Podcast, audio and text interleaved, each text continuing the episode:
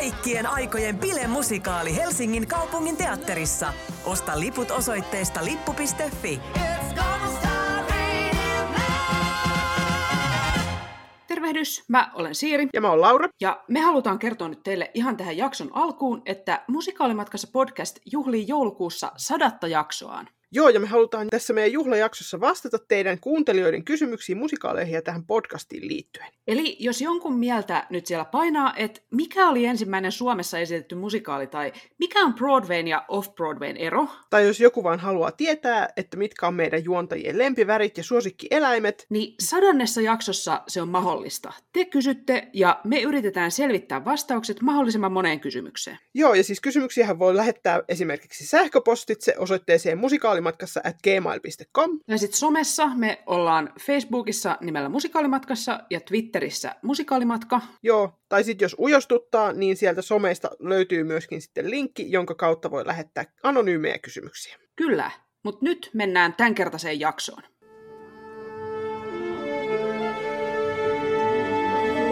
Musikaalimatkassa Siirin ja Lauran kanssa.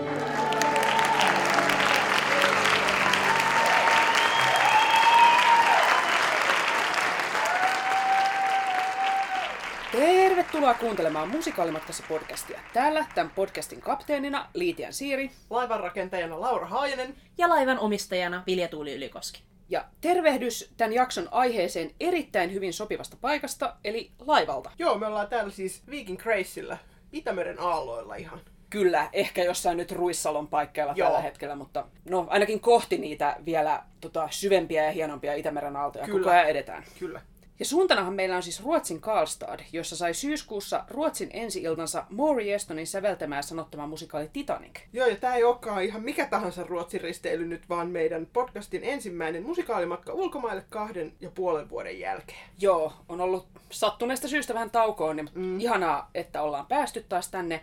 Ja totta kai me haluttiin ottaa nyt mukaan matkaan meidän suosikkivakio vieras ja jotain podcastin ihan ekalta Ruotsin matkalta tuttu Vilja Tuuli Ylikoski, eli tervetuloa. Kyllä. Kiitos. Joo, tosi ihanaa olla taas mukana pitkästä aikaa, mutta mulla on jäänyt pikkusen hämäräksi, että mihin ihmeeseen me ollaan matkalla.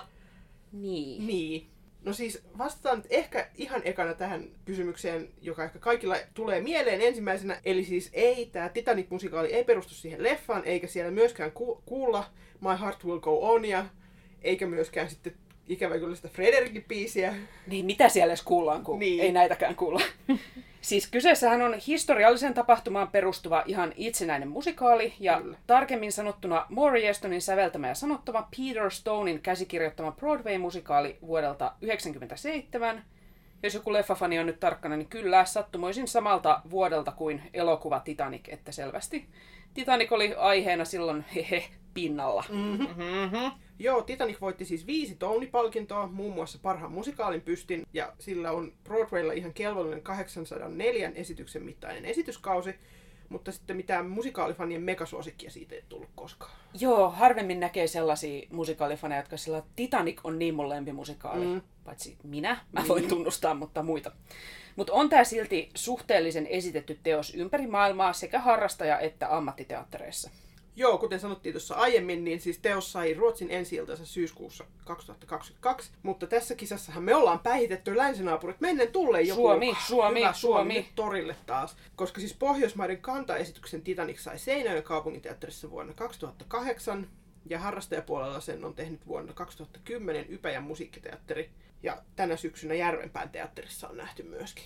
Mutta joo, tämä Vermland Operan tuotanto on kuitenkin ensimmäinen pohjoismainen ammatti Titanic 14 vuoteen. Ja kun Broadwayn kantaesitys muistetaan isosta orkesterista ja ensemblestä, niin oopperatalo onkin mitä sopivin taho tätä teosta esittämään. Kyllä. Niin mekin haluttiin sitten lähteä Ruotsiin katsomaan, että mitä siellä saadaan Titanicista irti. Eli Vilja tuli, vastaako tämä nyt kaikkiin sun huoliin ja murheisiin?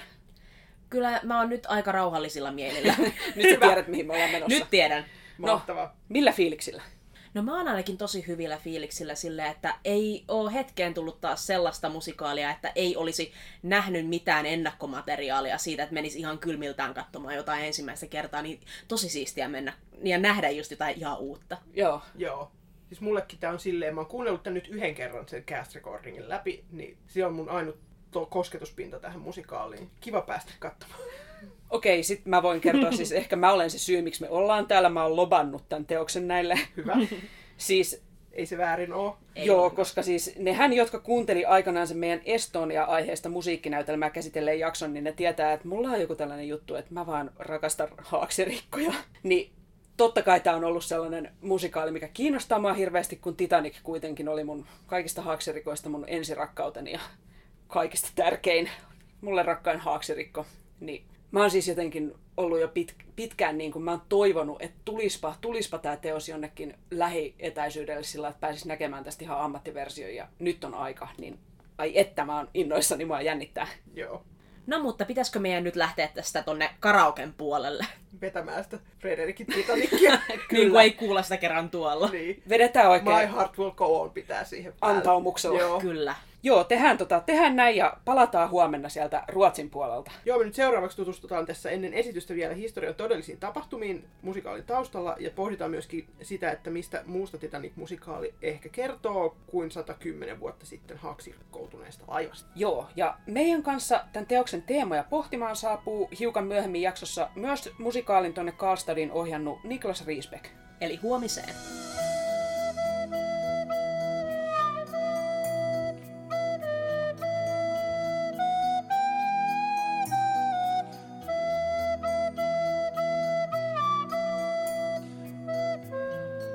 Terveisiä Karlstadista. Kyllä. Perjantai-iltapäivä. Joo, Solacoop Bed and Breakfast. Kyllä. Jos täältä tota, kuuluu hiukan liikenteen ääniä, niin se johtuu siitä, että tässä menee moottoritie niin kuin muutaman kymmenen metrin päässä tuosta ikkunasta. Joo, ikkunassa ei ole kauhean hyvät tiivisteet, niin se tulee vähän läpi sieltä. Mutta muuten täällä on ihanaa, Joo. suosittelemme. Kyllä.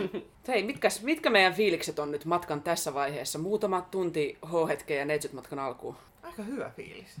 Silleen niinku musikaalimatka fiilis oikeesti silleen, että on herätty ihan törkeän aikaisin aamulla ja nyt ollaan silleen, kohta mennään musikaaliin. Et niinku Ollaan maattu tässä pari tuntia aivan raatoina. Ja... päästiin Niin. tänne huoneeseen asti, niin nyt on... ja tässä on ehkä päässyt unohtumaan, että miten... Toi ei ole ikinä helppoa herätä tuolta Ruotsin laivalta kello 5.30 ja rämpästä sitten jonnekin Mm, kohteeseen. niinpä. Mm. Mutta varmaan se tuntuu aivan ihanalta nyt sitten lopulta päästä sinne teatterikatsomoon ja nauttia Joo. jostain suuresta taiteesta. Sitähän me siellä. mietittiin, että tuntuuko nämä niin kuin ulkomailla koetut musikaalit usein jotenkin isommilta elämyksiltä sen takia, että sitä on vähän univajeiden ja muuten vaan sekava, täällä, niin kuin sekava olo. Niin. Se on hyvin mahdollista. Se on. Musikaalimatkailu suosittelemme. Kyllä. Vahvasti. Joo, no, ennen kuin nyt sukelletaan tästä Hehe. Syvemmälle tuonne Titanic-musikaalin maailmaan, niin otetaan pieni yrppäristönurkkaus tähän. Joo, koska vaikka lentomatkailusta tietysti puhutaankin paljon ja syystä saastuttavimpana matkailun muotona, niin eihän toi laivamatkailukaan ihan mitenkään ongelmatonta ole. Jep. Niin siksipä me ollaankin aikaisemmin luvattu, että kompensoidaan kaikki ulkomaille suuntautuvat musikaalimatkamme lahjoittamalla rahaa jollekin il- ilmastonmuutosta vastaan toimivalle taholle. Ja näin ollaan toki toimittu sitten tälläkin kertaa. Joo.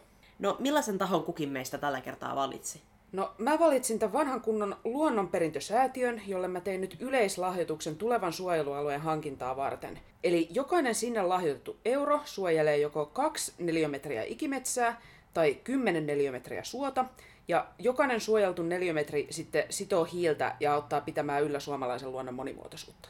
Joo. Mä olin Apauttiaralla samoilla kanavilla, koska mä lahjoitin sitten Suomen luonnonsuojeluliitolle siis soiden ennallistamisprojektiin. Ja siis siinä hankkeessa palautetaan ojitettuja soita takaisin luonnonmukaiseen tilaan ja näin lisätään Suomen luonnon monimuotoisuutta ja vesistöjen tilaa parannetaan ja turvataan myöskin suomalaisten soiden hiilivarastoja. Yes. Yes. Ja mä valitsin ilmastoavun kautta istuttaa mäntyä turpeen tuotannosta poistetulle suopohjalle. Siellä sen lisäksi, että siellä istutetaan niitä puita, niin siellä ollaan sitouduttu seuraamaan, että metsää hoidetaan kestävän metsänhoidon suositusten mukaisesti. Ja tämmönen turvemaalla kasvava puu sitoo keskimäärin 600 kiloa hiilidioksidia elämän, elinkaarensa aikana. Tästä on nyt vähän, joo, vahingossa tämmönen suoteemainen. Tuli vähän joo. Mut ei se suo, mitään hei. suo siellä ja näin pois. Jep. Juuri näin. Suot best. Kyllä. Mutta hei, nyt päästään mun lempiosaan tätä jaksoa. Mä olen nimittäin suurena Titanikin ystävänä ja ihailijana valmistellut teille kaikille muutamia Titanic-nurkkia. Mainiota, sä oot tehnyt meille Titanic-suon. Joo. nyt me lähdetään, sitten kyllä, me lähdetään nyt ylittämään sitä sua. Miten se menee? Tän suon yli niin, että heilahtaa. Just, Just niin. näin.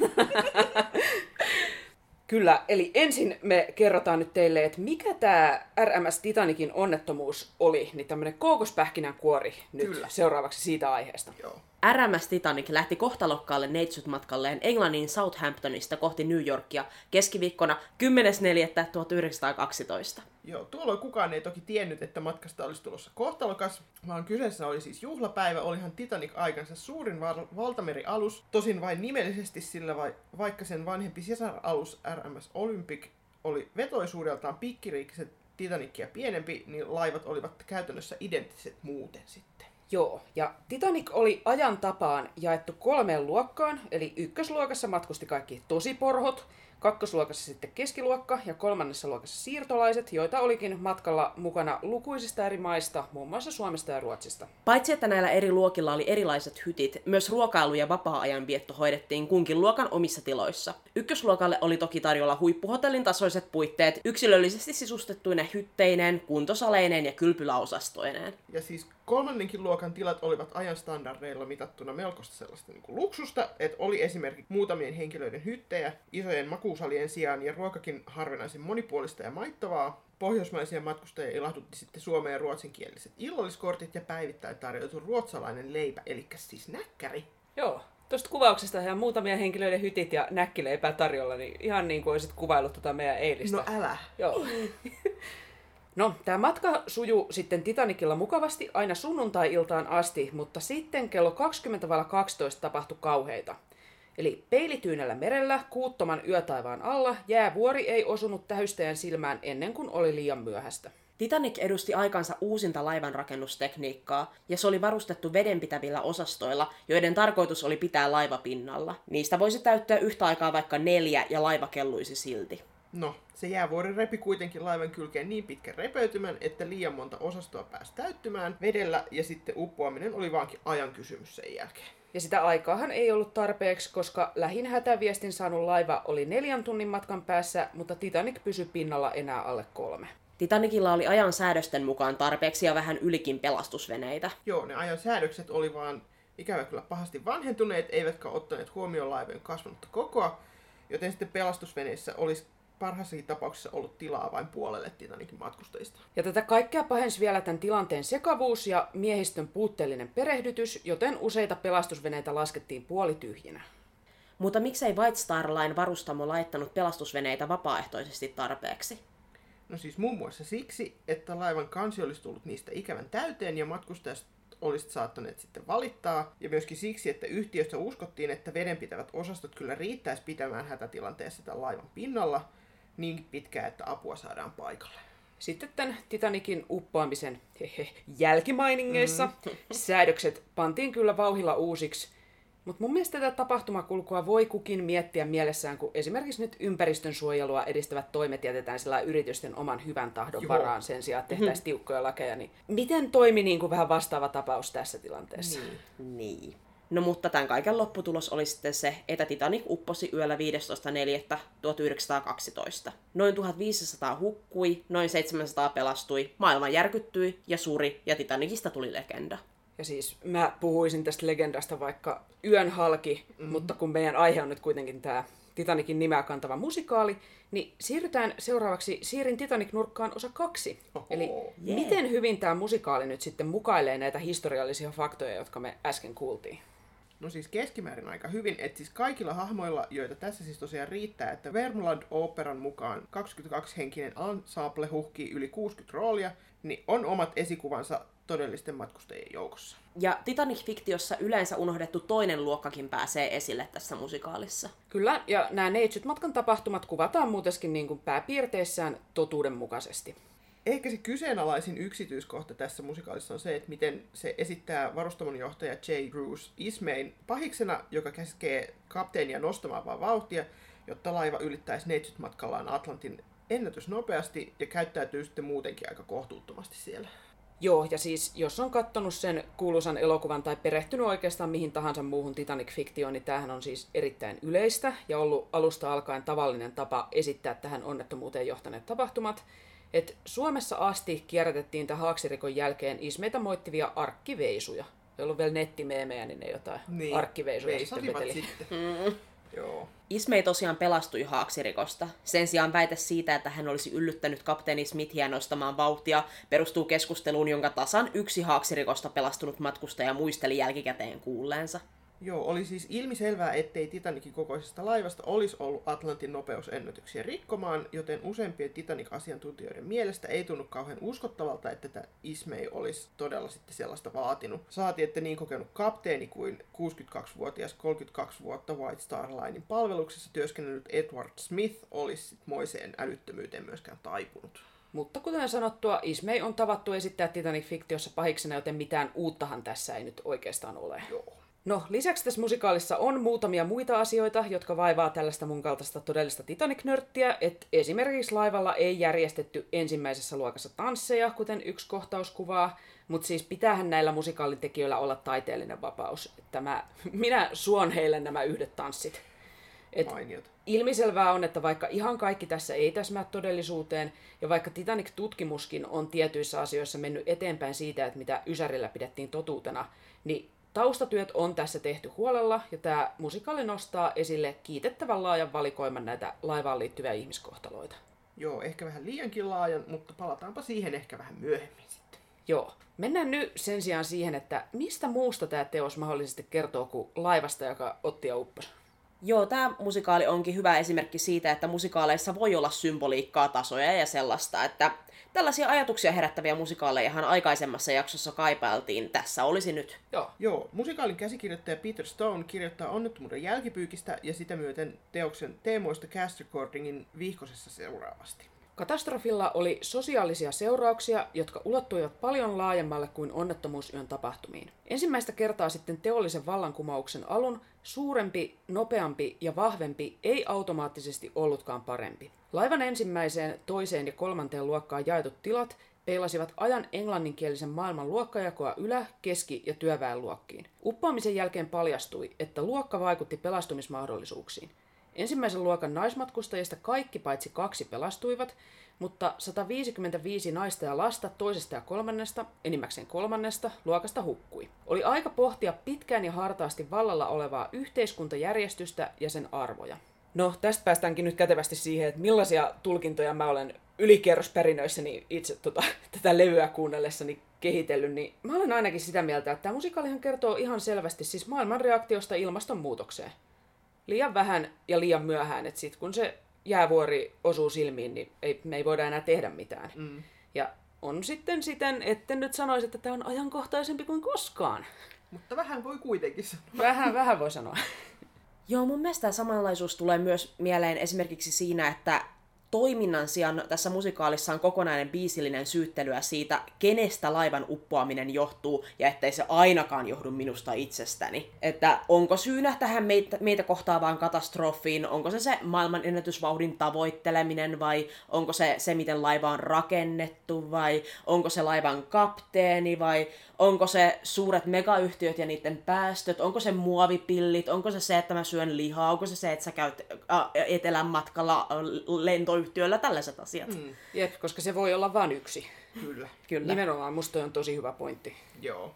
No mun mielestä siis jokuhan nyt voi sanoa, että nyt menee vähän överiksi tämä tulkinta, että joku Titanic-musikaali kertoisi ilmastonmuutoksesta, mm. mutta mun mielestä tää nyt ihan vähintään kertoo jotain siitä, että miten ihmiset ei ollut tasa-arvoisia silloin, eikä ne ole sitä vieläkään. Että tässä on tämmöinen Ladies Maid-niminen kappale, missä niin kuin nämä Amerikkaan matkustavat siirtolaiset haaveilee siitä, että mitä heistä tulee siellä. Ja tässä niin kuin esitellään hahmo, jonka suurin unelma on olla niin kuin tällainen yläluokkaisen rouvan piika.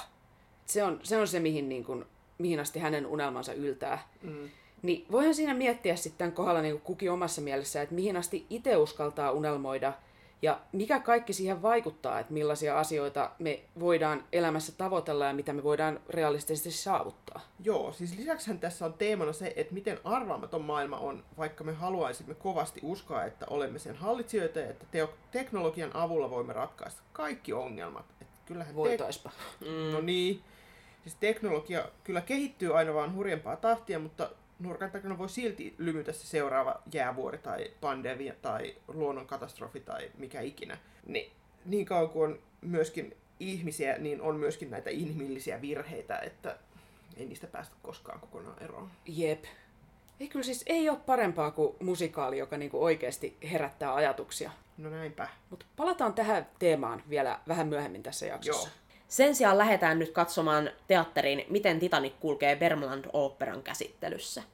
Joo, ja sen jälkeen hypätään hetkeksi studioon juttelemaan teoksen teemoista ohjaaja Niklas Riesbeckin kanssa. Joo, otetaan tähän kohtaan nämä Niklaksen infot ihan. Joo. pähkinänkuoressa. Eli hän on näyttelijä, ohjaaja ja käsikirjoittaja, jonka viimeaikaisiin musiikkiteatteritöihin kuuluu Titanikin ohjauksen lisäksi muun muassa ohjaaja Roberto Rossellinin rooli Ingrid Bergmanin elämästä kertovassa kameramusikaalissa. Musta jotenkin ihana metaa, että hän Joo. Esittää ohjaajaa ja hän on myös oikeassa elämässä ohjaaja. Mm-hmm. En tiedä, onko tämä luonnerooli, mutta jotakin mm-hmm. tämä on. Sitten hän on tehnyt tuota useiden workshop-vaiheessa olevien ruotsimusikaalien tekstin ja ohjauksen. Toivomme tietysti, että saadaan nähdä nämä jossain vaiheessa Joo. ja isoilla näyttämöillä. Ja sitten hänellä on tämmöinen Ruotsin radion sinfoniaorkesterin kanssa tehty Niklas och Radio Aapan konserttisarja, jossa esitellään klassisen musiikin maailmaa perheen pienimmille, joissa Niklas toimii niin käsikirjoittajana, ohjaajana kuin kertojanakin. Joo, ja haastattelun jälkeen palataan vielä tänne tien päälle pohtimaan, mitä me itse saamme tästä Titanicista irti. Mutta nyt siis teatteriin Mars.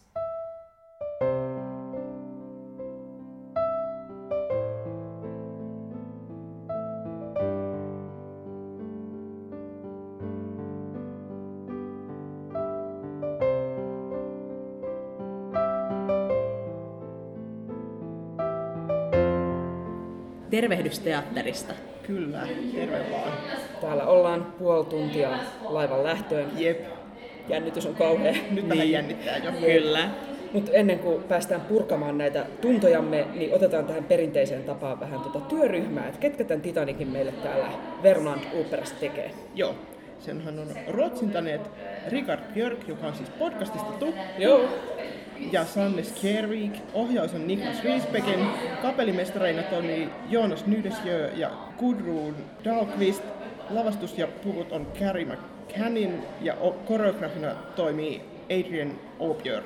Ja rooleissa muun muassa Krister Nerfond laivanrakentaja Thomas Andrewsina, Timo Nieminen kapteeni Edward Smithinä, Glenn Edel laivan omistajana J. Plus Ismeinä ja sitten Caroline Gustafsson, Charlotte Mannerstrole ja Johanne Rishaug Helman kolmena Kate-nimisenä irlantilaissiirtolaisena. Ja siis tämä on niinku tällainen todellakin muun muassa lista, koska tämä on niinku niin ensemble-musikaali, että ei tässä oikeastaan ole sillä päärooleja ja sooloja li- riittää lukuisille hahmoille. Joo. No, ennakko-odotukset. Mitkä ovat kovat? Saanko mä mennä nyt ylikierroksille? Saat. Mene. Mä nyt ehkä jo, mä oon tiputellut tässä jo faktoja tästä mun Titanic-suhteestani tässä jakson aikana, mutta mä voin siis kertoa, että mä olen nähnyt sen Ypäjän musiikkiteatterin tuotannon ja mä en tykännyt siitä yhtään. Siis mun mielestä, kun mä näin sen silloin niin kuin tosi kylmiltä, niin mä en kuunnellut tätä yhtään ja menin vaan sinne, niin oli jotenkin tosi huono ratkaisu yrittää kertoa kerralla näin monen hahmon tarinat sen sijaan, että olisi selkeä päähenkilö. Eikä se tämän jutun rakennekaan mun mielestä ollut mitenkään kovin dramaattinen, että siinä jotenkin hirveästi ykkösnäytöksen lopussa jännitetään, että nyt osutaan jäävuoreen. Mä olen vähän sellainen, että no kaikkihan ton tietää, että mihin se osuu, että mitäs me nyt tässä. Mutta myöhemmin mä oon oppinut kuuntelemaan tätä tämän cast recordingia sellainen kokonaisuutena ja fiilistelemään tätä ensisijaisesti teemojen kautta yksittäisten hahmojen sijasta. Ja tästä on tullut ihan siis mun yksi top 5 lemppari musikaaleista ainakin albumina. Ja jos mä tunnustan, mä valehtelin just, kun mä sanoin, että mä muka fiilistelis niitä hahmoja. Siis kyllä toi laivanrakentaja Thomas Andrews sytyttää mun sydämen täysin liekkeihin. Ja mä tykkäänkin täällä Vermland Operassa siitä, että nämä tuntuu valitsevan nämä musikaalinsa vähän sillä perusteella, että onko Krister Nerfontille isoa roolia. Musta on kunnioitettava taiteellinen linja, mulla ei ole mitään valittamista. Kyllä, joo. Mites te nyt ensimmäistä kertaa tätä näkemässä? No Kyllä nyt vähän jännittelee, tai siis niin kuin ilolla odotan, koska mä en tosiaan tiennyt tästä etukäteen ihan hirveästi, mä oon kuullut sen cast recordingin Joo, mä kerran, pakotin nämä tekemään kotiläksyjä kuuntelemaan mikä on ihan hyvä, koska se olisi voinut olla kylmiltään tosiaan aika soppa, Joo, mutta siis kyllä nyt mielenkiinnolla odotan, että mitä tästä tulee. Että kyllähän mäkin aikanaan sitä elokuvaa muun muassa fanittelin aika kovasti, että niin kuin, joo.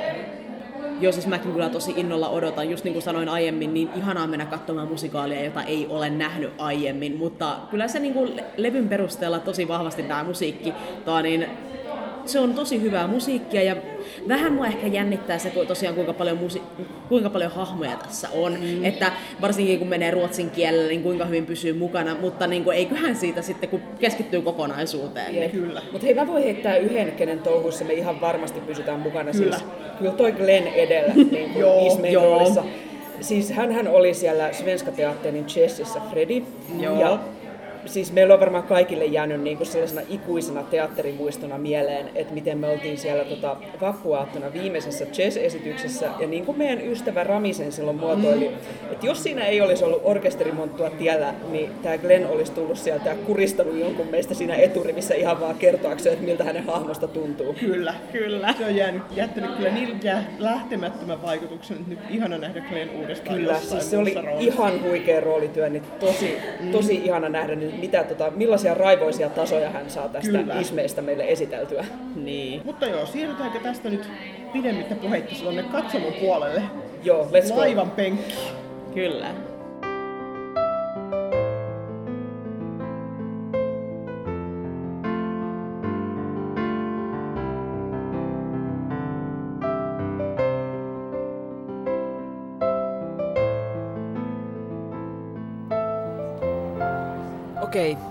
Laiva on nyt törmännyt jäävuoreen, niin Kyllä. kertokaa nyt te ensin mulle, että mitkä on teidän ajatukset nyt tästä, mitä ollaan nähty tähän mennessä. No siis kyllähän siinä tuli ekan biisin aikana itku silmään, kun kaikilla on niin toi, isot toiveet siitä, että uudella hienolla laivalla lähdetään Amerikkaan ja kaikki pääsee perille ja kaikki menee hyvin. Ja kun tietää, miten tässä käy, niin eihän siinä voi auta muu kuin kirauttaa vähän, että voi teitä. Niin. Joo, ja siis tässä tuli just tämmönen tosi todellinen tunne, kun niin kuin lähestyttiin sitä, että tietää, että kohta se jäävuori sieltä tulee ja kohta siihen törmätään, niin tuli se, että ei, ei, ei nyt, nyt, nyt, nyt, nyt pysykää tarkkana, älkää menkö sitä päin, teillä on vielä kaikki mahdollisuudet pelastua. Et siinä oli tosi vahvasti mukana siinä tunnelmassa. Joo. Mä komppaan, mä oon kasvanut yli siitä, miten mä olin siellä Ypäjällä, että on niin tyhmää, kun nää petaa tätä jäävuorta. Että kyllä me tiedetään, että se tulee. Nyt mä oon kanssa ihan samoilla fiiliksillä täällä, että on niin hirveetä. Please, menkää hitaammin. Niin. Kyllä. Ei tarvi kiristää sitä vauhtia noin montaa solmua, kamaan. No joo, vauhdista puheen ollen tää kyllä täytyy sanoa, että tällainen historian nörttinä mua kyllä korpea toi Ismei tässä, koska Joo. aina kun hän tulee lavalle, niin tietää mistä hän aikoo meuhkata. Hän mm. on taas sitä mieltä, että pannaanpas taas pari solmaa lisää pojat. Kyllä. Kyllä. Kyllä pääsee kovempaa tällä laivalla. Let's go. Jep. Mutta siis se on oikeastaan oikeasti ainoa sellainen niin kuin historiallinen ärsytyksen kohde, mikä Joo. mulla on tässä. Siis muuten tämä on mun mielestä, tää on, tää on ihan hiivatin täydellinen teos, siis mä en, mä en muuttaisi mitään. Joo. Joo, siis tää meni niinku eteenpäin niinku hyvin öljytty kone. Mulla tuli just Niinku välillä, kun... Hyvin öljytty, mo- se on laiva, missä on hyvin öljytty moottori. No voisi vähän niinku semmonen juuri. Ja joku- Valtamerin laiva keskellä Atlanttia. Joku mesova omistaja on siellä, että pankaa lisää solmuja, solmuja nyt. pois alta, jää, vauhtia. pois alta jäävuoret ja männynkävyt. Kyllä. Älkää välittäkö niistä Just jäävaroituksista. Kyllä me selvitään tästä New Yorkiin. Mm. Mutta joo, tässä on tehty musta kans hirveän hyvin tää niinku tunnelman kohotus, että siitä niinku, et miten alussa ne kaikki on niin onnellisia, että ne pääsee tälle uudelle laivalle ja tää niinku, sit kun se törmää, niin se oikeasti tuntuu joltain. Mm. Ehdottomasti. Musta on siis, niin kuin mä sanoin tuossa aikaisemmin, että mun mielestä tämä teos rakastaa tätä laivaa samalla tavalla kuin minä. Niin Joo. Mä, Se on hyvä. mä koen niinku täydellistä sielun yhteyttä jotenkin, no ehkä tämän musikaalin tekijöiden kanssa, mutta jotenkin tässä hyvin konkreettisesti vaan ton musikaalin kanssa. Kyllä. Toi on kyllä siis niinku, se on niinku visuaalisesti myöskin tosi nätti teos. Siinä on, mä rakastan noita pukuja ihan On. hirveästi. Niinku ton aikakauden puvut on Joo. niinku jotenkin osuu mulle niinku jokaisesta noista niinku yhteiskuntaluokasta, mikä tässä on, niin niinku on silleen, että ei vitsi, nämä on niin kivan näköisiä kaikki. Siis tää puvustus on niin ihana Joo. oikeesti. Yleensä mä en edes kiinnitä huomiota puvustukseen niin paljon, mutta nyt tässä ei voi kuin ihailla, että on tää niin upeeta. Joo, ja hyvin Joo. tehty kyllä nämä kaikki vaihdot. Ei voi kuin Mm, kuvitella, joo. että miltä tuolla lavan takana näyttää, kun nämä vekslaa näitä rooleja. Joo, lavast, lavaste on kanssa, niillä on makea tollain niinku silta, liikkuvat sillat tuossa laivan niinku komentosilta ynnä muuta, niin toimii. Mä haluan Kyllä. jäädä tänne. Mä en halua lähteä kotiin täältä. Ymmärrän. Tänne muutetaan asumaan. Niin, mulla on vähän sellainen olemaan tässä, niin kuin mä laskeskelen rahojani tässä niin koko ajan puoli, toisella aivopuoliskolla. Että kuinka nopeasti voi päästä takaisin. Mm, Kuinka monta kertaa yhden syksyn aikana tän voi nähdä? Niin. Niin, joo. Ehkä tällaista ei Suomeen, ettei tarvitsisi tulla. Niin, No joo, Ihanaa, että ollaan täällä. Ihanaa, että pääsee Kyllä. näkemään tällaista. Kyllä. Mutta joo, tässä on nyt jäävuori osunut ja nyt alkaa ne tosipaikat, niin katsotaan me nyt ne, mutta seuraavaksi kuuluu sieltä studion puolelta, kun me saadaan haastatteluun ohjaaja Niklas Riisbeck, joka kertoo, että miten hän tämän teoksen näkee. Joo.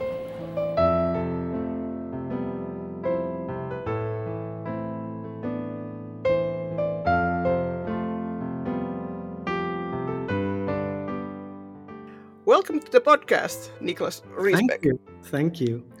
So, for starters, let's talk about how you ended up directing Titanic the musical in Värmland Opera.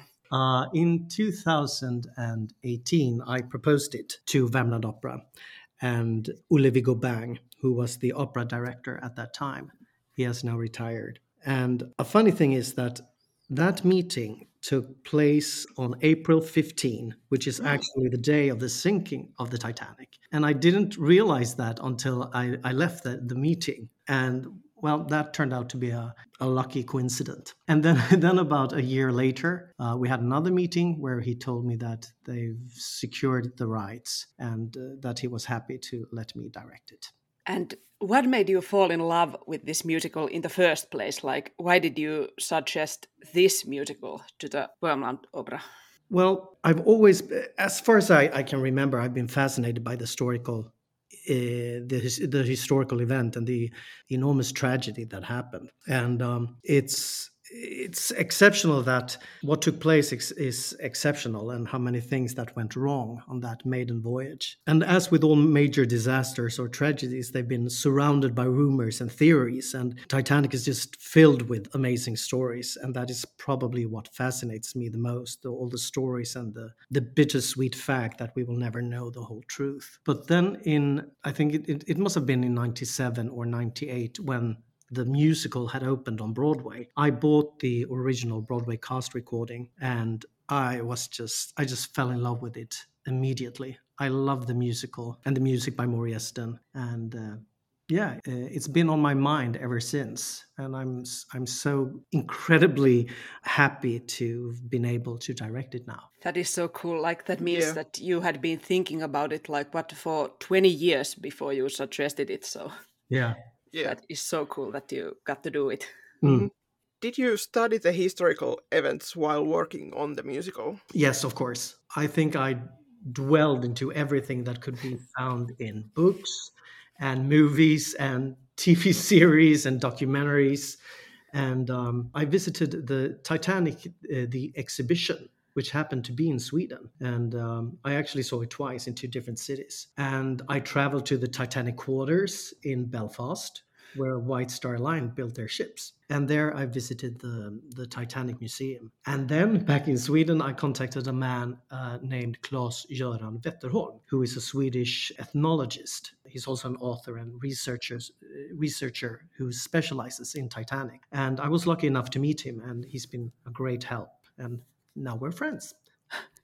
So, um, yeah, so w- w- with all this said, I, I also knew that I was about to direct Titanic, the musical. So everything I came across about Titanic and, and the people on board, I've, I've used as inspiration, telling the story that Maury Eston and Peter Stone uh, wrote together. Can you tell us a little bit more about working with Klaas-Göran Wetterholm? Because we heard that um, he has also shared his knowledge about Titanic with the whole team working on the musical production. So is that true? Yeah, he's been at the theater twice. Uh, once meeting just the cast and all the people at Värmland Opera, where he told us about Titanic for like 90 minutes or so. And then we had a time where he met the audience, or, or the audience could buy tickets to go and listen to him. And uh, at that time, he talked for about two hours. And he's, he's, he's great. He's so generous. And he was there on opening night. And he told us that he has seen five productions of Titanic around the world and he thought ours was the best. it was really sweet by So cool. Yeah. So, of course, the musical takes some artistic liberties with like uh, real historical events. Like there are some details that maybe aren't quite like they happened in real life. But how well do you think, like in general, the musical reflects the real historical events? That's super hard for me to say since I wasn't on Titanic. True. Uh, So, um, but there are facts in it. That is true, of course. But then, as I mean, it's it's a play, and everything we do and say is is made up. There are a couple of of things that people say in the show that uh, survivors uh, has told after the tragedy. So, um, but it's it's fiction, but we try to to do everything with great respect of what happened. While you were like working on this and studying all the historical events, did you learn something about the real ship and the real people on board that you would have liked to include on stage, but you couldn't for whatever reason? Well, there are, are a couple of, of characters that I know were supposed to be in the in the musical when they worked on it from the beginning that they had to cut. Uh, because of the, the, show ran too too long. There was a baker who survived, and that character I think would have been great to have in the show. But I understand that they cut him. Yeah, so the baker who, at least according to his own words, like drank a lot of alcohol and just floated in the water for hours, and thinks that the alcohol drinking saved him. Yes. Yes. That's it. but I, I I love the way that the musical is written and how how they've done it and and this sort of it's just a quick glimpse of people all across the, the ship. I love that, and uh, that a lot of things are happening at the same time. That's been a great and fun challenge to work with as a director. Yeah, I think it's like as a musical fan and a Titanic. Well, I don't know if I can say I'm a Titanic fan. That sounds weird, but a Titanic nerd. I think mm-hmm. it's really the best of the both worlds. It's accurate enough and also a brilliant musical. So yeah, I agree. Yeah. No. And one more question about the history. Like, was there some bit of information you learned that felt especially interesting or touching?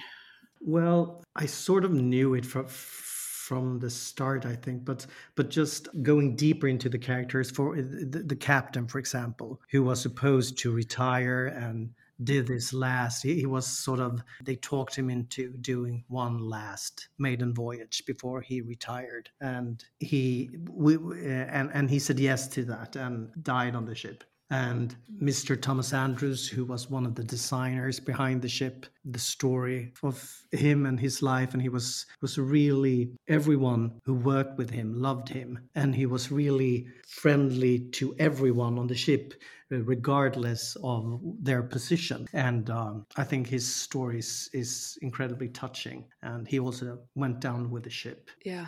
Uh, mm-hmm. So it's it's like every time you you you're working on a musical or a play, just getting to know those characters more and more. It's it's really interesting and rewarding. So the composer lyricist Maury Yeston has said that he thinks Titanic the musical is about humankind striving for greater artistic and technological feats, and also about the dreams of the passengers on board and how the iceberg then crushes those dreams. Uh, so, what do you think Titanic the musical is about? Well, I would agree uh, 100% with what uh, Maury Yeston intended with the play. Uh, yeah. I, I think it's really it's there when, when, when you work with it. So it's it's nothing that you have to look for in the piece. And those things, I think, is really um, it's something if not all so then at least the most of us can connect with and i think that's that's what what makes this piece uh, timeless that uh, this is something that uh, we as human beings have been it's it's like a part of our nature to try to improve and strive for new things and explore and find better solutions. And on that way and in those dreams uh, we need to be careful not to hit the icebergs. But the show also has a lot of humor which which I think is super important when you tell a story like this. Yeah. Yeah, it's it's heavy, but I think that's a great thing about musicals that you can talk about very heavy things, but you can like insert humor and also the music brings a kind of levity. It isn't I don't think it's as awful to watch as say the movie when you have like an mm-hmm. hour and a half of people suffering at the end. Yeah. It it feels more awful to watch the movie, I think, but I think it's good that the musical is a little bit lighter to watch because then you can, like, maybe you can think about those things easier when you are yeah. not feeling awful, mm. if you get mm-hmm. what I mean. Yeah. If, for me, it was important to not, for example, uh, there is a song called Mr. Andrews Vision where, where the ship actually sinks.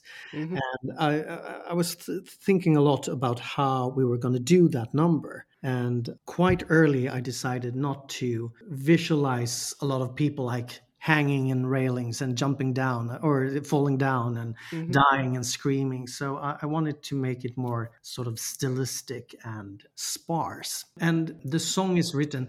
Mr. Andrews, who, who sings the song, he in the lyrics he's he's telling us about what he's seeing. So I also decided that if uh, because of that he's telling us what he's seeing, we don't have to see it as well. We will just we, we will just need to to trust the text and that the people will, will get pictures in their heads instead of th- that we are showing Mhm. people doing what he's telling us about. And I think that was a good uh, decision. I'm I'm happy with that. Agreed. I thought it was like incredibly like it was stylish and you could easily imagine because we have this one person but he's a stand-in for everybody who's still on the ship it Yeah. i think it worked very very nicely Hmm. Yes, I agree. Good. good. you just mentioned that the story you think it's timeless but do you think there is also something about this story that has something to say to us today like in 2022 or Mhm. is it it's a story about a ship that sunk 110 years ago so Absolutely. I think we must learn from history.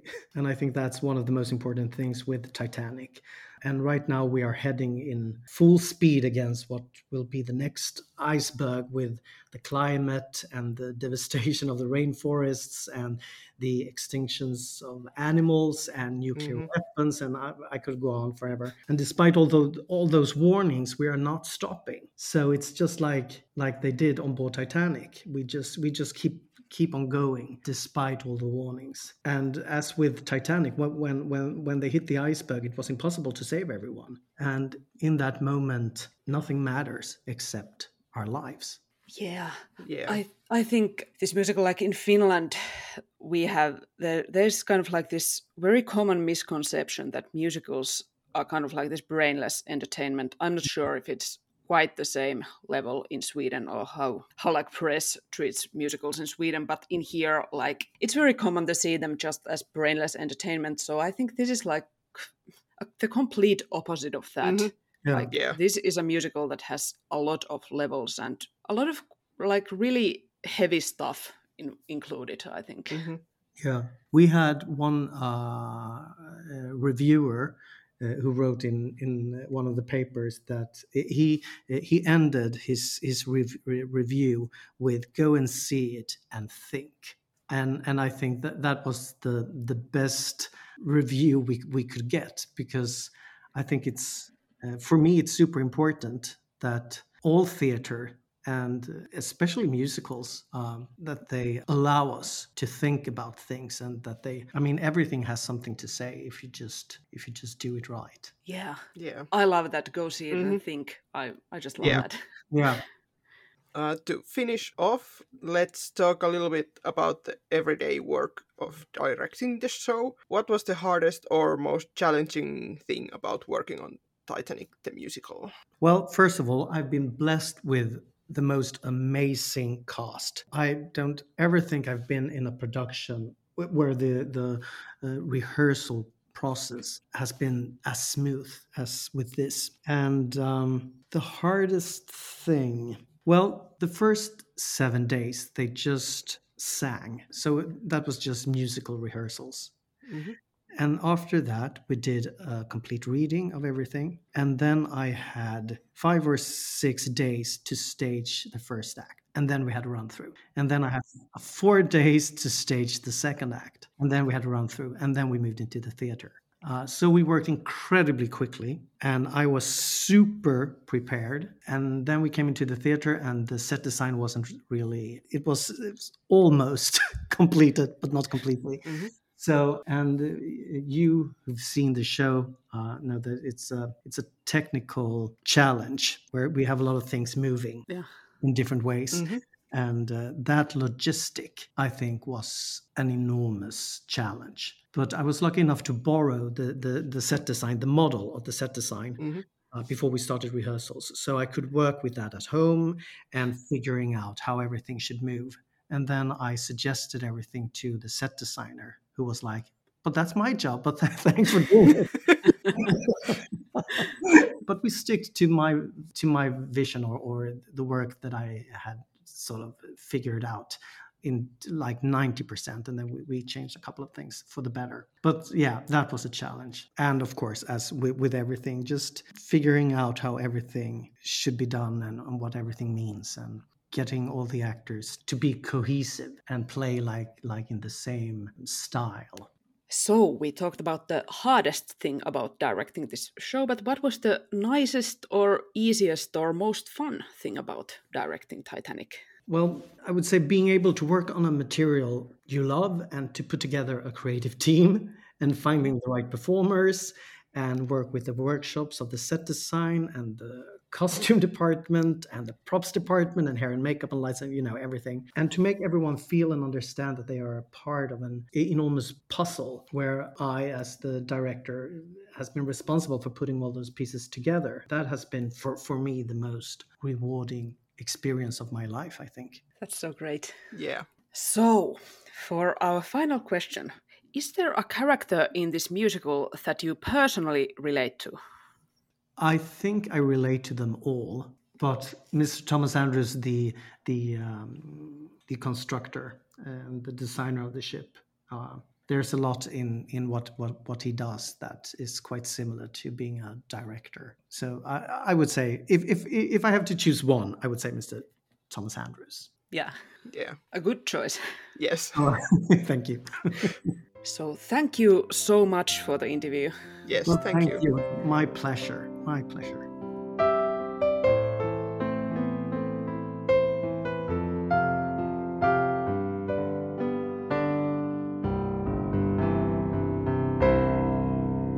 tervehdys. Nyt ollaan majapaikassa ja on seuraava aamu. Joo. Joo. Ollaan sulateltu tätä tota, näkemäämme yön yli, niin otetaan fiiliskierros, että mitkä fiilikset meille jäi nyt tästä Titanic-musikaalista päällimmäiseksi? No, mulle jäi ainakin semmoinen fiilis kuin paniikinomainen räkäitku. Joo.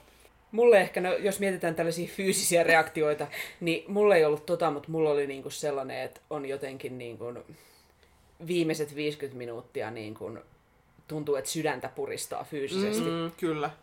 Hyvällä tavalla. Joo. Huonolla tavalla tavallaan, mutta hyvällä tavalla. Niin. Joo, kyllä toi meni aika hyvin tunteisiin toi kakkospuolikas varsinkin tossa sitten. Jep. Joo. Musta oli ihan siis, tää on mielettömän hyvin toteutettu musikaalituotanto. Kyllä. Siis mä en sano tätä kevyesti, mutta tämä menee ihan mulle siis top vitoseen, että miten hyvin kaikki toimi. Tässä ei niin kuin, mulle tuotannon puolesta tässä ei ole niin kuin mitään, mitä mä korjaisin. Musta tämä on täydellisesti tehty niin versio on. Titanic-musikaalista. Että se, mitä mä korjaisin, tulee niin kuin kaikki tuolta lähdemateriaalista. Joo. Siis tää oli kyllä aivan täydellinen, niin kuin, olen tismalleen samaa mieltä. Samoin, ei voi muuta kuin olla, että kyllä näin, olen samaa mieltä. No mä nyt voin historianörttinä kertoa tähän kyllä, että mikä se sitten siellä lähdemateriaalissa mua vaivas, niin olihan se siis, mitä tuossa väliajallakin jo puhuttiin, että tämä Ismay oli niin kuin todella yksiulotteinen, niin mm. niin hän kyllä siis, Glenn oli musta ihana siinä roolissa, siis niin hän oli. ottaa kaiken, oli. kaiken irti, mitä siitä hahmosta saa, mutta se jäi kyllä niin kuin tosi yksiulotteiseksi pahikseksi. Ja kun tässä niin kuin tällainen iso ristiriita on se, että tämä Ismay siis haluaa, että koko ajan mennään nopeammin ja kapteeni sitten niin kuin se painostaa sen kapteenin siihen. Mm-hmm. Mutta kapteeni tässä fiktiivisessä tarinassa kuitenkin kertoo meille, että hän on jäämässä eläkkeelle tämän matkan jälkeen. Niin musta siinä on niin kun, draaman kannalta ristiriita, että miksi tämä kapteeni suostuu tämän niin kun, periaatteessa työnantajansa painostukseen, kun hän on jäämässä eläkkeelle kuitenkin. Niin, Et niin. Ei ole, niin kun, mä ymmärtäisin, jos se riski olisi, että hän on saamassa potkut, mutta musta se on niin hyvin, että sitä ei perustella oikein mitenkään, että miksi hän suostuu tähän painostukseen. Mm. Mm. Tuntuu, että niin kuin, pikemminkin tuossa tilanteessa, että mitä enemmän tämä yksi koppava omistaja riehuisi siellä, niin se olisi sellainen, että nyt jos sä avaat vielä suus, niin me mennään taas viittä solmuun hitaammin. Mulla on perillä kuukauden päästä, jos sä jatkat. Niin. Aina kun avaat suus, niin aina toi, niin pudotetaan solmu. Joo. Joo. Kohta meidän miinusmerkki. Me lähdetään peruuttaa Kyllä. Et joo, se niin kuin, paitsi että se ei nyt ihan tosiaan ole historiallisten faktojen kanssa yhteensä pitävä, niin se niin kuin jotenkin ihan tämän draaman kannalta vaivaa mua, että miksi tämä on ratkaistu näin. Joo. Joo. Mutta jos se oli ehkä tämä niin mun iso ongelma, että muuten nyt on sitten jotain pieniä nillityksiä sitten, että no tämä oli vähän eri tavalla historiassa, mutta ne ei nyt millään tavalla sitten taas pilannut niin tätä mun nautintoani tästä teoksesta. Joo. No mutta hei, mites teille, kun me puhuttiin aikaisemmin näistä tämän musikaalin teemoista, niin mikä nousi nyt teille tästä tai jäi ehkä mieleen parhaiten? Kyllä varmaan se luokkajako jäi niinku parhaiten Joo. mieleen nyt. Joo, se oli kyllä tässä niinku tuotannossa, että just, että kyllähän se, se oli siinä se levylläkin, mikä kuunneltiin, Niin. niin. niin kyllähän sen siinäkin kuuli ja tällä ja tietää sille historiasta, että mikä se luokan ja, ja, jaon tota, niinku, ö, merkitys siinä tilanteessa oli, mutta kyllä se niinku tuli tässä tuotannossa tosi selkeästi. Niin. Joo, ne tuo sen mun mielestä niin kuin yllättävänkin voimakkaasti esille. Tämä on oikeastaan niin kuin aika kriittinen musikaali mun mielestä sen mm. suhteen, että Joo, siis tämä ei ole ihan niin räikeetä enää nykyään, että Niin. me voidaan mennä tonne Viking Graceille ja me saadaan mennä samaan meribuffettiin kuin he, jotka Mm. ovat jossain Commodore Suiteissa, kuin me, jotka ollaan Inside Four hytissä. Niin. Mutta niin kun, et eihän ne ole minnekään kadonnut täältä meidän yhteiskunnasta, että jos sulla on enemmän rahaa tai jotenkin muuten paremmat lähtökohdat mm. elämässä, niin, niin kun, miten sun koko elämässä on helpompaa. Niinpä. Joo, ja just kun puhuttiin tuosta Ladies Made-biisistä, niin kyllä siitäkin niinku just tuli se mieleen, että eihän se nykyaikanaankaan, että ei meillä ihan kaikilla ole yhtä suuria mahdollisuuksia unelmoida yhtä Niin. suurista asioista. Niin. Ja siis onhan tässä se, että tämä tuo tämän, nyt sen niin kuin inhimillisen tragedian jotenkin taas niin kuin, pinnalle, mm. kun se on meemiytynyt aika pahasti tämä Niin. koko niin kuin, tapahtumaketju ja niin kuin, se elokuva on meemiytynyt aika vahvasti ja kaikkea tällaista näin. Niin, Jep, että Niin niin kun- niin kun onhan Titanic, että se ei enää oikeastaan se on niin kuin historian tapahtuma, vaan se on jonkunlainen popkulttuurin ikoni. niin, Että näitähän niin kuin kaikkia siis Titanicin ja jäävuoren muotoisia jääpalamuotteja myynnissä ja Niinpä. niin kaikkea tällaista. Ja onhan se, että koska se leffakin, kun se on niin tunnettu, niin siitä on tehty miljoona parodiaa, mitkä sitten sekoittuu niin kuin ihmisten Niin. niin. mielessä tähän. Joo. Niin kyllä kun tämä on niin kuin vapaa ensinkin sen elokuvan painolastista ja jotenkin kun tämä tuo sen näkökulman niin kuin hyvin, että siellä todella oli niin kuin hyvin laaja, laajasti niin kuin erilaisia ihmiskohtaloita, niin kyllähän tämä tuo sen aika lähelle. joo. Ja siis kyllä tuossa oli silloin lopussa sitten sellainen, ne niin kuin heijastaa kaikki ne uhrien nimet siihen silleen niin kuin sellaisena, mm. ne aloittaa, aloittaako ne, ne aloitti Andrewsta Joo, niin kun, kun tämä Thomas Andrews on niin kun, hänen silmiensä kautta me nähdään ne sen laivan viimeiset hetket niin Joo. siitä, niin sitten aloittaa zoomaamaan niin niin kuin ulospäin. ulospäin. joo. Ja sitten se vaan niinku kasvaa ja kasvaa ja kasvaa ja kasvaa. Juuri enemmän ja näin. enemmän ja enemmän. Joo, nimiä, niitä ei pysty enää lukemaan, Joo. ne menee, niin, niin kyllähän se tuo sen aika konkreettiseksi, Niin. että miten hirveä onnettomuus Joo. se kuitenkin oli, vaikka meidän on nyt helppo heittää jo tässä vaiheessa historiaa sitten läppää siitä. Niin. Joo. Ja siis niinku, mulle tuli siitä vähän mieleen noin niinku, jotkut tällaiset niinku, isojen sotien muistomerkit, missä on Joo, paljon nimiä kyllä. niinku, jossain kivipaadessa, niin se on vähän niinku, sama fiilis tuli tosta. Kyllä. Et ehkä voimme todeta, että ajatuksia on herännyt. Kyllä. Mm. Jos mietitään vielä tähän ihan jakson loppuun niin kuin musikaaleja yleisemmällä tasolla, että ehkä mitkä muut musikaalit tai millaiset musikaalit yleensä herättäisit meissä ajatuksia? No siis jotenkin nämä tällaiset, että mistä sä niinku tiedät, että miten siinä käy. Ja silti sä niinku, se on, silti sitä kertoo sitä tarinaa. Että se siis niinku Heidistä on teki tämän, se on ehkä nyt sanottanut tämän meille Joo. Silleen, miten ei ole mm. ennen osannut. Että niinku, et kun siinä kerrotaan heti alussa, että se on tragedia, ja me silti kerrotaan sitä tarinaa siinä toivossa, että se joskus ei päättyiskään niin surullisesti, niin, niin kun tästä oli vähän samaa fiilistä. Ja sitten varsinkin kun niin kun siinä tuli lopussa vielä sitten ne ihmiset, jotka niin kun kuoli siellä laivalla, niin ne tuli sitten ne hahmot niin kuin uudestaan silleen siinä, sen alun fiiliksissä siihen loppuun. Jep. Silleen niin kuin ne oli taas menossa innoissaan sinne laivalle, kun se oli niin uusi ja ihmeellinen ja näin. Niin sitten oli vähän silleen, että no niin, no tämähän oli nyt kiertää kehää tämä Jep. tarina.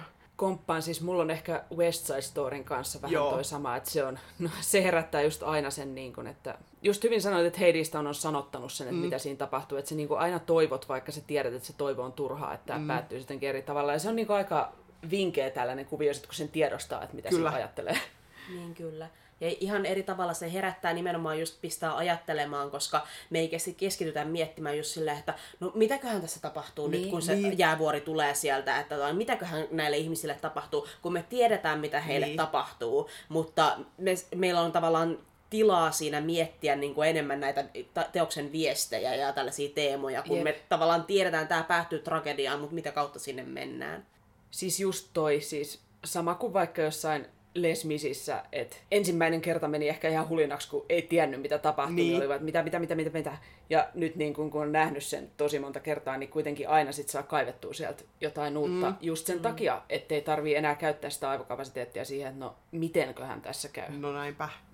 Mulla ehkä, jos mä mietin, että mikä yhdistää niitä musikaaleja, mitkä herättää mussa ajatuksia, niin mun mielestä ne ei niin kuin mielellään saa olla ihan liian täydellisiä. Joo. Et niissä pitää olla joku pieni särö tai semmoinen kohta, mistä mä en ihan taju, että miksi tekijät on sen tolla tavalla ratkaissut. Koska silloin mä pääsen pyörittelemään niin kuin kahta, ainakin mun omasta mielestä siis todella mielenkiintoista tällaista kelaa. Eli että mm. miksi ne on valinnut tehdä sen noin. Tässä nyt mulla on esimerkiksi iso, että miksi ne on valinnut esittää tämän tragedian syynä niin voimakkaasti sen, että niin kuin Ismay käski kä- kiihdyttämään vauhtia, mm. niin mm. musta on niin kuin tosi antoisaa yrittää vaan niin kuin löytää sitä, että mikä ehkä näiden tekijöiden, niin kuin, miksi he on halunnut tuoda juuri tämän näkökulman mm. tähän. Ja sitten toinen, mitä voi sitten kelata, että miten tuo voisi tehdä paremmin. Miten, Niin. miten mä itse ratkaisisin tämän, ja sekin voi ehkä johtaa sellaisen, että sitten sä kelaat ja sä tajuut, että itse asiassa mikään niistä sun paremmista ratkaisuista, niin kuin, niissäkin on omat heikot kohtansa mm. ja näin, niin mm. en mä tiedä, mun mielestä tällaista on niin kuin hirveän mielenkiintoista pyöritellä. Kyllä. Tämä on aina tämä niinku mitä jos Jep. pohdinta on aina jotenkin hirveän tälleen fanin kannalta kivaa. Kyllä. Se on. Ja toinen asia, mikä mun mielestä on antoisaa, on niin kuin musiikissa myös miettiä sitä esimerkiksi, mm. miksi niin kuin tietyt teemat toistuu tietyissä kohdissa. Niin. Et aina se ei ole ensin ihan itsestään selvää, mutta sitten kun se klikkaa, että nyt mä tajuan, mihin tuolla viitataan, niin mm. siitä voi aueta taas niin kuin musikaali ihan uusia tasoja. Kyllä. Toi on ihan totta. No jos nyt tähän loppuun toistamme oman podcastimme teemaa ja kysymme, että, kysymme, että suositellaanko? Ehdottomasti suositellaan. Kyllä suositellaan. Todellakin. Jos pystytte tulemaan tänne, niin kuin, tämähän on myynyt tosi hyvin ja menee vaan uuteen vuoteen asti. Niin. Että voi olla vähän vaikeaa, mutta jos pystytte mitenkään mihinkään kohtaan järjestämään, niin tehkää se. Tehkää se. Tämä on siis ihan mieletön tuotanto. Joo. Kyllä. Ja onhan siis myöskin, jos olette nopeita, niin Suomessa on mahdollisuus nähdä se Järvenpään teatterin versio, että siellä on esitykset 12.11. asti, että nyt hop hop, kaikki sieltä Uudeltamaalta. Sinne sitten Kyllä. vähintään. No mutta nyt ollaan musikaalimatkailtu taas oikein sille pitkästä aikaa koko rahan edestä, niin mikäs fiilis siitä on jäänyt? Kannattiko? No siis todellakin kannatti. Ja kyllä se niinku, sen niinku huomaa, että ei ole pitkään aikaa musikaalimatkailu, että just kun niinku oli eilen, oli ehkä pikkusen semmoinen väsynyt olo, että ei ollut nukkunut, niin, ei ollut Niin. nukkunut kauhean hyvin ja just, että toi aikaisin tosi ja- aikaisin ja niin. tällä ja niinku pikkusen silleen, että minkä takia tätä edes tehdään, miksi ihminen pistää itsensä tämmöisen läpi. Ja sit mentiin sinne niinku teatteriin ja nähtiin tää ja sitä tämän takia, Jep. tämän Niin. takia me pistetään itsemme läpi. Jep. Onhan tää tässä musta tuntuu, että mä oon vanhentunut ton pandemian aikana 25 vuotta. Tuntuu, että mä oon vanha ja raihnas ja väsynyt ja nivelet naksuu, mutta on tää siis just se, että sit kun pääsee niin kun näkemään jotain tollasta, mikä on niin kun oikeasti niin kun siellä omissa top musikaalikokemukset niin. listassa nousee niin kun heti todella korkealle, niin se on vaan se on niin uskomaton fiilis ja niin kuin jotenkin muistaa, miksi on niin kuin rakastunut tähän koko taiteen lajityyppiin, että musta on ihanaa, että me tultiin tänne. Joo, siis sama. Että siis niin kun, vaikka mä en ole mikään aamuherääjä koskaan ollut, ja se niin kun, oli kyllä aika tuskallista lähteä sieltä ra- laivalta taas niin kun eilen silleen, että ei hemmetti, tätäkö tämä nyt taas oli. Mä en muistanutkaan, miten tuskallista tämä on herätä näin aikaisin. Mutta sitten kun pääsi niin kun, teatterikatsomoon ja sai noin, noin hyvää herkkua sieltä silmille ja korvillensa ja koko sielullensa, niin kyllähän siinä takaisin vaan haluaa Kyllä. tulla. Kyllä. Mut joo, ihanaa, että sä olit matkailemassa meidän kanssa, Vilja Tuuli. Kiitos seurasta. Kyllä, kiitos. No kiitos teille seurasta, oli aivan mahtava matka. Ja lisää aikaa Viljatuulin seurassahan te kaikki voitte viettää, kun otatte meidän SoundCloud-profiilista kuunteluun semmoisen soittolistan kuin Suosikki vakiovieraan visiitit. Siellä on kaikki Viljatuulin jaksot kätevästi yhdessä paikassa. Kyllä. Ja nyt kysymystä kuuntelijoille, niin mitkä on sellaisia musikaaleja, mitkä on herättänyt teissä paljon ajatuksia? Kertokaa meille. Kyllä, ja kertokaa myös millaisia ajatuksia Joo. heräsi. Me ollaan Facebookissa nimellä Musikaalimatkassa, Twitterissä at musikaalimatka tai sähköpostia saa laittaa osoitteeseen musikaalimatkassa at gmail.com. Joo. Ja jos tää oli, teidän mielestä oli mukava seilata meidän kanssamme tällä retkellä, niin pistäkäähän jaksoa jakoon. Me arvostetaan sitä. Joo. Nyt musikaalimatkassa kiittää ja kuittaa. Siiri kiittää. Ja Laura kuittaa.